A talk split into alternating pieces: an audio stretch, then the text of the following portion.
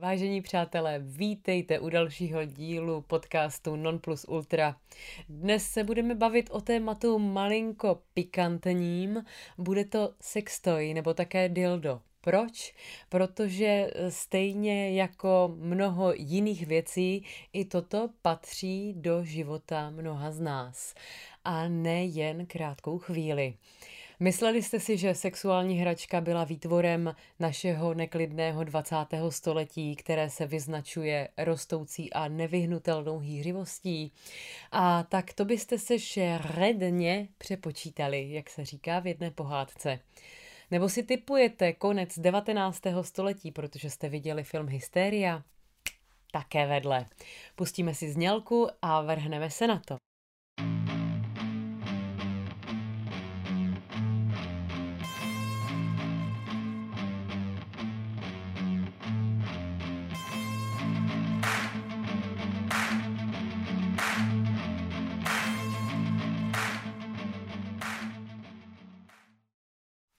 Hračky pro dospělé existují už od úsvitu našich dějin.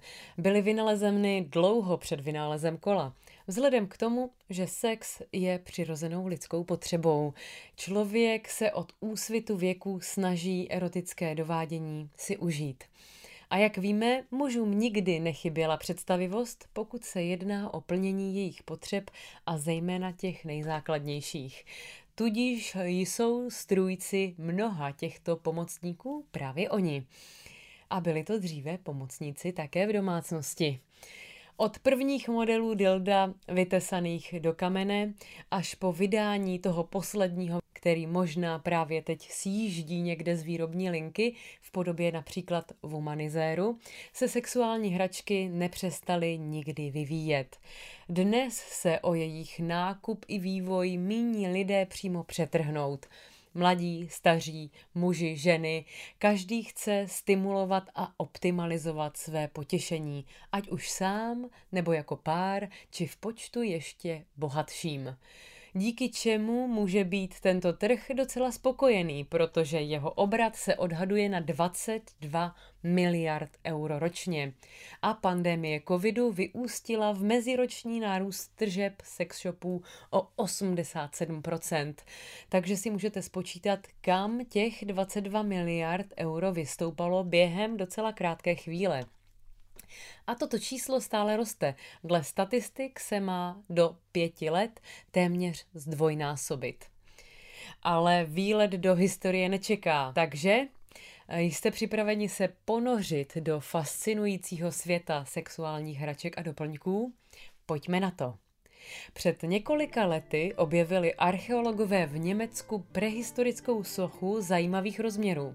Vyřezána je z mamutího rohu a představuje ženu s nepřiměřenými prsy a pohlavím. Ačkoliv její přesné stáří je nejisté, archeologové odhadují, že je stará více než 35 tisíc let, což znamená, že tato soška by mohla pocházet někdy z doby před vznikem náboženství a proto se soudí, že byla že, pardon, nebyla věnována kultu plodnosti, ale jiným zájmům. Odtud je jen krok k myšlence, že sloužila jako sexuální inspirace pro jeskyní muže, kteří potřebují ženskou něhu. Někteří archeologové ji klasifikovali jako předmět patřící do oblasti první pornografie. Staré dobré dildo by mohlo být považováno za nejtrvanlivější vynález lidstva nejstarší dochovaná a datovaná a přesně identifikovaná sexuální pomůcka, která je dosud známa, pochází z doby nejméně 28 tisíc let před naším letopočtem. Měřila zhruba 20 cm, měla průměr 3 cm a je vyrobena z kameniny. Byla objevena ve sklepeních poblíž města Ulm v Německu. Ano, opět Německo. Tvarovaný objekt byl vyleštěn a má také přesně vymodelovaný žalud. Zde není místo pro pochybnosti o užitečnosti tohoto starodávného artefaktu. Olisbos neboli kožený falus byl velmi často používán v Malé Asii a ve starověkém Řecku. První exempláře se objevují již tři tisíce let před naším letopočtem a poté přicházejí vyvedeny ve slonovině, dřevě nebo také kůži. Tato avantgardní dilda pravděpodobně pořizovali válečníci svým manželkám proto, aby jim ženy zůstávaly věrny, když muži odcházeli do boje. Takže ne jen pás cudnosti byl vynalezen pro slavněné vdovy. Někteří mysleli i na jejich potěšení. Ve středověku používali ženy často zeleninu a opracované dřevěné kolíky. V Evropě jsme si museli počkat až do 17. století, než řemeslníci začali vyrábět a prodávat sexuální pomůcky, jež si oblíbily elity. Dilda byla vyrobena z kůže, kostí, slonoviny. Některé duté modely bylo možno pro intenzivnější pocity naplnit horkou vodou. Viktoriánská éra byla velmi odlišná od naší současné doby. Anglie ovládala svět, robotické přístroje běžely pomocí páry a lékaři ošetřovali hysterické ženy masturbací. Ano, slyšíte správně a pokud jste viděli film Hysteria, tak víte. Ženská hysterie byla v době v této době uznávána jako nemoc, respektive diagnóza sama o sobě. Její léčba zahrnovala vyškolené odborníky, kteří třeli intimní partie pacientek, dokud tyto nedosáhly orgazmu.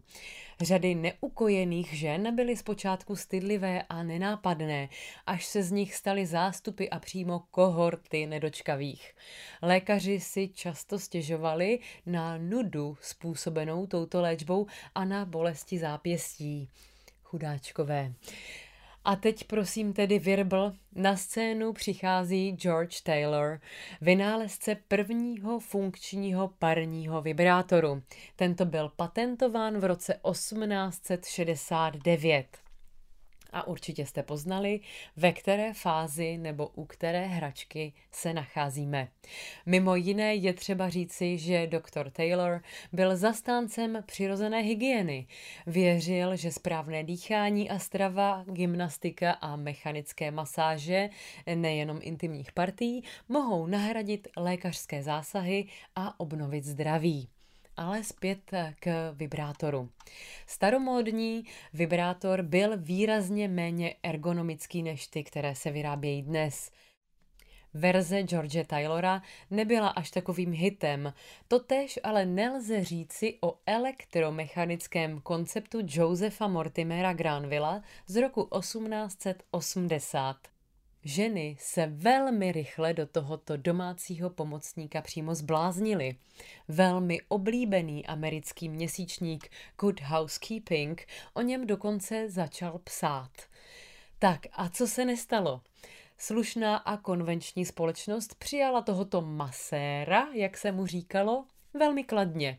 Byl vnímán spíše jako terapeutická pomůcka, než jako sexuální. Když se ale vibrátor začal objevovat také v prvních pornofilmech, manželé rychle pochopili, co jejich manželky dělají s tímto zvláštním druhem domácího spotřebiče a zatli mu tipec.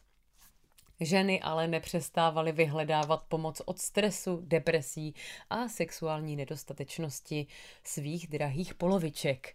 Eh, komu se nelíbily vibrace, tak mohl zůstat u mechanických řešení, kterých bylo více než dost. Některé byly velmi nápadité.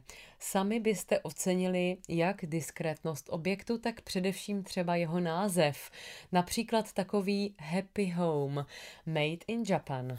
Eh, v české kotlině se tyto hračky začaly šířit až po sametové revoluci. Čeština má pro vibrátor své vlastní jméno opředené řadou legend. Ano, je to Robertek. Proč právě takto? Uh, teorií je několik. Já jsem pro vás vybrala tu nejčastěji uváděnou. V období komunismu byly, jak už jsme si řekli, erotické pomůcky nedostatkovým zbožím. Neexistovaly zde žádné sex shopy, kde byste si je mohli zakoupit.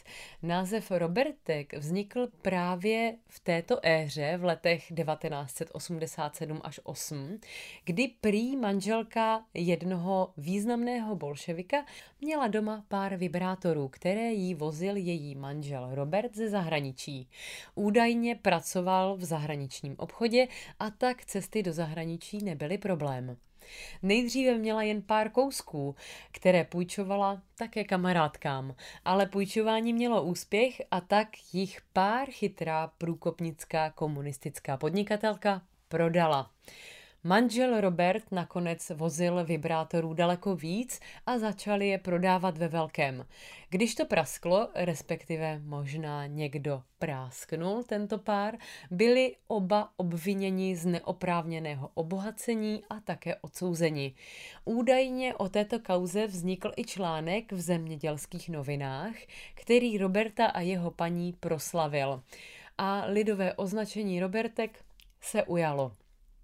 Pokud byste měli výtisk těchto novin doma, tak budu velmi ráda, když mi zašlete třeba jeho sken. Kdo ví, jak to přesně bylo, ale jak se říká, na každém šprochu pravdy trochu. A my jedeme dál k dalším hračkám a pomůckám a jejich historii. Přejdeme do Ázie, vrátíme se do hluboké historie ke gejša kuličkám, které jsou datovány na 500 let našeho letopočtu. I když je původ kuliček nejasný, odhaduje se, že se v Japonsku tedy objevily kolem roku 500 našeho letopočtu a byly pojmenovány mnohem později. Jejich skutečné jméno zní koule Ben Va nebo Rin no Tama, anebo také barmské zvonky. Gejša kuličky byly spojené pomocí řetízku a uvádí se, že byly zaváděny do pochvy nebo konečníku a přinášely potěšení nositeli koulením se uvnitř těla. Původně se říkalo, že je používali také muži. Ženy, a zejména japonské gejši, později kuličky využívaly velmi hojně, aby zůstaly sexuálně naladěny po celý den. Tyto dámy skutečně věděly, jak být kreativní, pokud jde o sex. Jak je možno pozorovat z mnoha jiných dokumentů. Díky těmto pomůckám byly ženy okamžitě připraveny pro potěšení svých klientů, jakmile se ti to chtěli milovat. Tak a dnes existují pro tyto kuličky a jejich výrobu i různé materiály jako kov, latex, sklo, silikon a tak dále. E, nejrůznější tvary a velikosti. Některé jsou vibrační a mnoho žen je využívá také k posílení hráze po porodu. Díky celosvětovému úspěchu literární ságy 50 odstínů šedi zažily tyto pomůcky neuvěřitelný boom. Další takovou hračkou je předmět určený výhradně pro pány a jejím erekční kroužek nebo také prsten na penis, kohoutí prsten nebo také prsten moci. Možná vám to něco říká, vzpomeňme na pána prstenů. Tak, cockring je prsten, který je umístěn u kořene mužského údu, aby muži zaručil silnou a trvalou erekci. První dokumentované použití těchto prstenů sahá až do starověké Číny. A držte se pevně, starodávný čínský erekční kroužek byl vyroben z kozích víček, chuděrky kozy, i s řasami dané nebohé kozy. Měl působit, nebo ty řasy měly působit také lehtivě, pochopitelně, takže stimulačně. Později v dynastii Ming mezi lety 1368 až 1644 byly prsteny na penis vyráběny z nefritu, slonoviny a někdy také pokryty šperky, nikoli na okrasu, ale na zvýšení tlaku. První evropští cestovatelé na Dálný východ, například Marco Polo nebo Benátčan Nicola di Conti, popisují prsteny na penis, které se používaly v Barmě. Kroužky byly vloženy pod kůži a měly zvýšit potěšení během pohlavního styku a současně také prodloužit penis. Tato forma vylepšení byla během středověku údajně velmi populární, tedy nejen v Barmě, ale také v Egyptě. Některé africké kmeny využívaly také kmeny v Jižní Americe a jihovýchodní Asii. V Evropě byl prý nositelem piercingu na penis manžel královny Viktorie, princ Albert. Měl jej mít zaveden do močové trubice, aby tento pomáhal vzhledu jeho genitálí v relativně těsných kalhotách, ale existuje také teorie, že Albert měl Peyronyho chorobu, kdy se penis zakřivil a piercing mohl být pokusem jej narovnat. Legenda není podložena důkazy, ale zvěsti byly dostatečně silné na to, aby po něm nesl tento piercing jméno Albertův. Takže v Anglii jej naleznete pod tímto názvem. Později zažili kroužky určitou evoluci, aby se odvrátili od svého primárního účelu, a totiž rozdávat potěšení. V 19. století tak vznikly deriváty, jejichž účelem bylo odvrátit erekci, zejména u mladých adolescentů, aby ti to nebyli v pokušení masturbovat. Až teprve během sexuální revoluce v 60. letech se cockring vrací mezi platné sexuální pomůcky a opět mužům zvyšuje sexuální potěšení. Dlouhá cesta od starověké Číny po současnost. Není-liž pravda. Do našeho historického přehledu sexuálních hraček a pomůcek patří také anální kolík. Jeho vynálezcem je muž s hlubokou vizí Frank E. Young. A tato vize zahrnovala i to, že se určité předměty vkládají do konečníků jiných lidí. Anální kolík byl vyvinut v roce 1892, ale na trh se dostal až na přelomu století. Tento rektální dilatátor byl pro některé děsivým falickým objektem o velikosti přibližně 12 cm a měl vstupovat tedy tam, kam slunce nesvítí. Zařízení inzerovaná jako lék na hemoroidy byla prodávána lékařům a dokonce inzerována v renomovaných časopisech. Za 40 let byly po celých Spojených státech prodány desítky tisíc těchto pomůcek a pak se jednoho krásného dne v roce 1938 staly zakázanými zákonem z důvodu falešné reklamy. Byla to velká rána pro Junga, ale nebyla tak velká pro něj jako pro uživatele jeho vynálezu. Dalším vynálezem není nikdo jiný než nafukovací pana. Ale musíme se vrátit do 17. století, abychom našli první zprávu o sexuální panence bez slovní hříčky. Francouzští námořníci ze starých oděvů vytvářeli něco, co mělo nejasně připomínat ženu, aby jim rozjasnila osamělé noci na moři. Námořníci byli také skvělými básníky, neboť této prapodivné kamarádce dali sladké jméno Femme du voyage, cestovatelka ale nafukovací pana, jak ji známe, byla vynalezena až v roce 1904, těsně po vynálezu vulkanizovaného kaučuku. Alchymista René Schwebel se v Paříži setkal s jistým doktorem P a společně vyvíjeli první nafukovací pany pro náročné pány. V roce 1908 nalezáme svědectví Ivana Blocha, známého jako prvního sexuologa v historii, eh, v jeho knize Sexuální život naší doby, kde vysvětluje, cituji, v oblasti bohaté na pornografické technologie existují skuteční vokansonové, tož byl francouzský slavný mechanik a výrobce automobilů. Zruční mechanici z gumy a jiných plastů vyrábějí celá těla mužů nebo žen, kteří se stejně jako muži nebo dámy na cestách věnují účelům smilnění. Zejména jde o genitálie vyvedené způsobem, který je věren přírodě. Dokonce i sekrece Bartolinových žláz je napodobována pomocí olejové pneumatické trubice. Podobně je pomocí tekutin a vhodných zařízení napodobována ejakulace spermatu. Tito umělí lidé jsou nabízeni k prodeji některými výrobci v katalogu pařížské gumové výrobky. Konec citace. Mezi velké šlágry našeho století patřila chvíli i nafukovací pana Justin Bieber. Eh, velmi záhy po objevení se v prodeji ji zpěvák nechal stáhnout z trhu. Jistě chápete, že to nebyl úplně jeho vlastní marketingový tah. Ale půjdeme ještě trochu dále. Nyní se dostávám eh, k takové mimolidské výjimce a tou je hračka pro nejlepšího přítele člověka. Ano, pokrok nezastavíš. A poté, co vynálezci objevují sexuální hračky pro lidi, tak začali vymýšlet nějakou i pro psy a ta vznikla v roce 2007 vznikla takzvaná hot doll, neboli psí milenka, která není nic víc a méně než panenka zaměřená na distressing punti Azora nebo Alíka.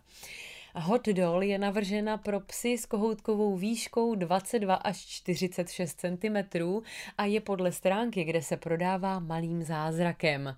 Je stabilnější, odolnější a ergonomičtější. Než co? Těžko říct.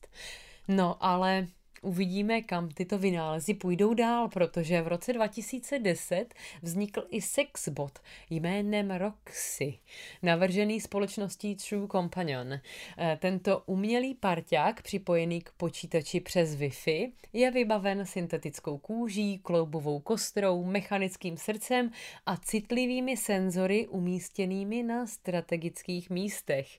K dispozici je v ženské i mužské verzi. V roce 2010 vznikla i videoherní konzole Potěšení. Japonská společnost MioVio, která stojí za úspěchem Nintendo Wii, vytvořila dvě rozšíření, kterými přeměnila svůj slavný ovladač Wiimote na dildo nebo vibrátor. Technologie Motion to Vibration detekuje pohyby prvního ovladače a přepisuje je do druhého. V roce 2012 vzniká slogan Connecting Lovers. Zvolila ho tajvanská společnost Love Pulse k uvedení nové generace vibrátorů pro páry. Tyto modely, nazývané Zeus a Hera, umožňují poskytovat potěšení na dálku pouhým připojením zařízení k chytrému telefonu. No a v roce 2014 vznikl Womanizer není nic menšího než nejnovější revoluce v hračkách pro dospělé. Po testech na ženách tvůrci tohoto sexuálního gadgetu 3.0 hrdě oznamují, že může zaručit orgasmus až 98% svých uživatelů. A dostáváme se k poslední pomůcce, kterou potkáváme, troufám si tvrdit, každodenně, ne s železnou, pardon, latexovou pravidelností. Mezi takové patří jednoznačně kondom, nebo též prezervativ z francouzského préservé, neboli zachování bezpečí. Slangově česky znáte určitě spoustu významů, uvedu ty nejznámější šprc guma, šprcka nebo jenom guma. I když sám o sobě není sexuální hračkou, myslím, že kondom by si zasloužil být na špičce tohoto hodnocení. Doslova i písmene. Je to první spolehlivá pomůcka, která chrání eh, lidstvo před nejenom plozením, ale také nemocemi. První zmínku o jeho použití víme z doby, nebo je dochována z doby kolem roku 1564.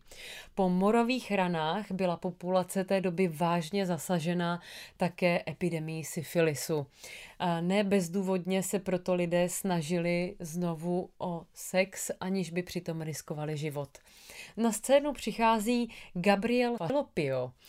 Jeho vynález, plátěný futrálek namočený v chemikáliích, který pak nechal uschnout, se velmi rychle rozšířil, ale ještě předtím udělal několik pokusů. Nezdá se to příliš nápadité a přesto v lehce pozměněné formě jeho vynález využíváme dodnes. V testu, který zahrnoval 1100 dobrovolníků, oznámil, že nedošlo ani k jednomu jedinému případu eh, francouzské nemoci v té době jiný název pro syfilitidu. S použitím kondomu tedy začali lidé velmi hojně.